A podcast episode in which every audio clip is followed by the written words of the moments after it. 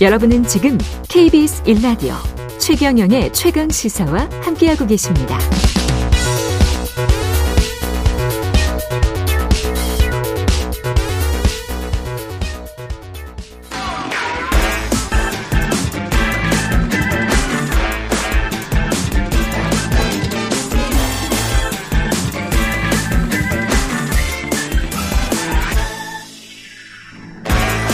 네, 최경영의 최강 시사 한 번 더 뉴스 오마이뉴스 곽우신 기자와 함께하겠습니다. 안녕하십니까? 네, 안녕하세요. 예, 케빈 매카시 미국 신임 하원 의장이 드디어 됐군요. 네, 무려 예. 15번이나 투표를 해야만 했습니다.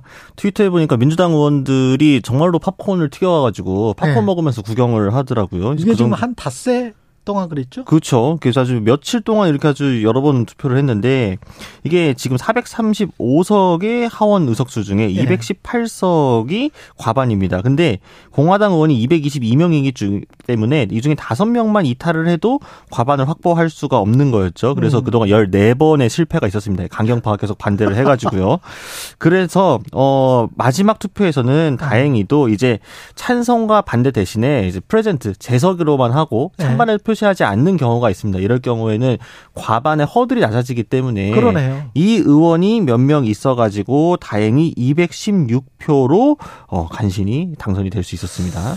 팝콘 각이었는데 네. 닷새 동안 그래서 처음에는 한 50명 정도가 이탈을 했었잖아요. 네, 그렇죠. 예. 점점 점점 줄어들었죠. 점점 점점 줄어든 건데 네. 점점 점점 줄어들면서 이른바 아까 말씀하신 강경파들의 목소리를 들어주겠다. 네, 그렇죠. 이런 쪽으로 쭉 갔잖아요. 그렇죠, 그렇죠. 그 목소리가 사실은 트럼프 전 대통령의 목소리 아니었습니까? 그러니까 이제 트럼프 전 대통령이 전화를 했다고 하더라고요, 네. 실제로. 네. 그래서 언론사 카메라를 보게 되면은 이제 DT라고 DT 딱 찍혀 있었어. 네, 그렇죠. 도널드 트럼프. 의 약자라는 예. 거죠. 그래서 보니까 전화를 한 거 아니냐. 근데 실제로 메카시 의장도 아, 트럼프의 영향력을 의심해서는 안 된다라고 생각한다 하며 처음부터 나와 함께했다. 그리고 최종 득표에 도움을 줬다라고 말을 했습니다. 음. 그래서 뉴욕 타임즈하고 CNN이 보도한 내용을 보게 되면은 실 제로 어, 트럼프 전 대통령이 14번째 투표에서도 끝내 안 되자 결국에는 이 반란표를 주도했던 몇몇 강경파 의원들에게 전화를 걸었고 이 전화가 결정적이었다. 그래서 최소한 강경파 의원들이 재석 정도로 좀 수위를 낮출 수 있을 정도로 영향력을 행사한 거 아니냐 이런 이야기들이 많이 나왔습니다. 이렇게 되면은 하원 의장이 넘버 3이기 때문에 네. 미국 정치가 상당히 뭐랄까 강경한 세력에 의해서 좌지우지 될 가능성이 높을 것 같은데. 네, 근데 이제 이번에 네. 좀 당선되기 위해서 하원 의장의 권한도 조금 낮추고 음. 불신임도 굉장히 쉽게 할 수 있도록 했기 때문에 사실 낸시 펠로시 전 의장 같은 경우에는 이 대안에서 별로 마음에 들어하지 않았었거든요. 예. 근데 어쨌든 이번에 딱 되자마자 일성 메시지가 상당히 좀 세긴 했습니다. 뭐 뭡니까? 일단 일성의 메시지가? 어 미국의 오래된 문제인 채무, 이제 빚 문제하고 채무. 중국 공산당의 부상을 해결할 것이다. 그래서 음. 의회가 이 두 사안에 한 목소리를 내야 된다라고 했는데요. 당장 중국 특별위원회를 구성하겠다고 했습니다. 그래서 중국에 넘어간 수십만 일자리를 다시 가져올 방법을 조사할 것이며 그렇게 우리는 중국과 경제 경쟁에서 승리할 것이다. 라고 했습니다. 그러니까 이제 네. 중국과 미국 사이의 이 무역 분쟁이 점차 더 가시화될 것이다. 더 음. 강경해질 것이다. 이런 이야기들도 있고요. 그러니까 사실 국경 문제라든가 에너지 정책, 교육 문제 이런 부분들은 바이든 행정부가 각을 좀 많이 세울 것 같기는 한데 네. 대중 문제에 있어서만큼은 어, 좀 같이 하는 모습이 나오지도 않을까 이런 우려가 좀 나오기도 합니다. 예, 그런 부분도 우리 경제에 어떤 영향을 미칠까 좀 걱정이 되고 그다음에 에이산 문제 관련해서도 지금 굉장히 강경하게 하기 때문에 미국이 이제 빚 더 이상 못 낸다 뭐 그렇죠. 이런 식으로 지금 가는 네. 거잖아요. 그래서 한계를 굉장히 상한선을 타이트하게 잡겠다는 거예요. 그렇게 되면 미국 정부가 민주당은 또 그걸 반대를 하고 있기 때문에 셧다운 우려가 나올 수밖에 없습니다. 그렇죠. 또 바이든 행정부 좀 적극적으로 네. 재정을 펼치고 싶은데 음. 하원이 좀 틀어막게 되면은 좀 곤란해지는 경우들이 생기겠죠. 그렇죠. 이게 지금 재정 지출 그다음에 연준의 금리 문제 여러 가지가 얽혀서 세계 경제에는 제가 걱정하는 거는 뭐 중국이나 미국이 싸우는 게 아니고 우리 한국 경제가 어떻게 될까 그게 걱정이 되는데 공화당의 강경 세력이 잡게 되면 한국 경제 쪽에 지금 현재 상황으로는 약간 좀 불리해질 수 있겠다라는 걱정이 좀 드네요. 예. 그 다음에 이제 김진우 공수처장이 시무식에서 시무식에서 왜 근데 찬송가를 불렀죠? 이게 이제 지난 2일 공수처 예. 시무식이었는데요. 예. 독일의 이제 본회퍼 목사의 시입니다. 선한 능력으로라는 시를 소개하면서부터인데 이 시에 사실 의미심장한 구절이 많은데 제 음. 눈에 특히 띄었던 거는 이전의 괴로운 날 애워싸고 예. 고난의 길을 걷는다고 해도 끝내 승리의 날을 맞으리. 뭔가 이 공수처의 상황과 빗대가지고 이야기를 한 걸로 보입니다. 그래서 아니 근데 보네포와 공수처의 상황을 그대로 그 보네포 목사님 저도 존경하는 분이에요. 네? 나치에 그쵸. 대항해서 네. 저 미친 저 사람이 운전을 하고 있는데 그 운전사의 핸들을 뺏어야 된다 이게 지금 이제 히틀러를 네. 가리키면서 직접 이렇게 암살을 하려고 시도했던 분입니다, 이분이.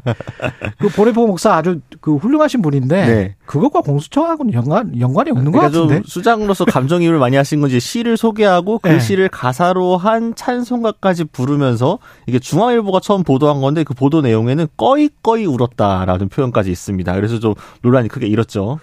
여기서 목회를 하셨네. 목회를 하셨어. 그래서 이, 예. 실제로 뭐 국민의힘 그 논평을 보니까 부흥회를 했다 이런 예. 식으로 하면서 울 거면은 이제 사표 내고 집에 가서 울어라 공소 어. 해체된다 이런 식으로 좀 강하게 나서기도 했고요. 진짜 부적절한데. 네, 이제 논란이 좀 더 크게 튄 게 이제 불교계에서 반발이 좀 크게 예. 일었습니다. 그래서 김준 처장이 결국 공식적으로 사과문 입장문도 내고 음. 고개를 숙이긴 했어요. 이제 뭐 종교적으로 좀 치우침 없이 견제 나가겠다 종교 편향으로 비춰서 부적절했다. 하지만 조계종 종교평화위원회는 여전히 김준 처장의 사퇴를 요구하고 있는 상황입니다. 사퇴. 네. 네. 지금 뭐 정, 이게 공수처장이 상당히 그 정치적으로뿐만이 아니고 그 중립적이고 공정하게 뭔가 일을 처리하는 것처럼 보여야 되는 그런 음, 자리 음, 최소한 아닙니까? 그래야죠. 그렇죠? 최소한 그래야 네. 되는데 너무 이렇게 또 종교 편향적으로 보이면 이거 뭐 이상하잖아요.